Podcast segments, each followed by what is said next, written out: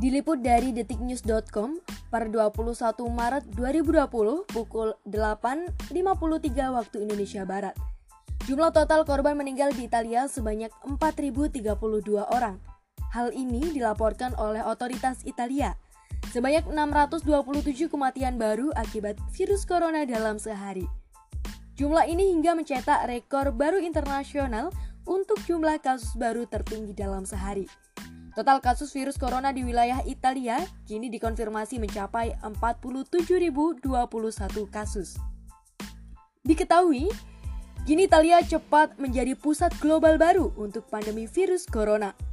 Dalam kurun 4 pekan, Italia telah mencetak rekor sebagai negara dengan jumlah total korban meninggal terbanyak akibat COVID-19. Dalam hal ini, Italia telah menyumbangkan angka kematian sebesar 36,2 persen dari total jumlah korban meninggal secara global.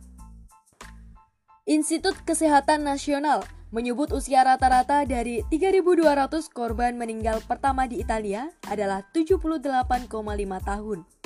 Usia rentan yang memiliki penyakit bawaan, hanya saja 1,2 persen yang meninggal tanpa adanya penyakit bawaan. Salah satu yang mengakibatkan situasi ini masih banyak sekali orang yang berkeliaran mereka yang membawa virus ini berisiko sekali dalam menularkan ke orang lain. Ironisnya, bisa mencapai 100 kali lipat lebih banyak dari yang diperkirakan.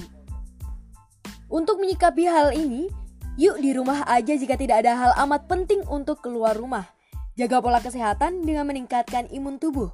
Semangat dalam melaksanakan kuliah daring. Tetap berdoa, semoga dunia lekas membaik.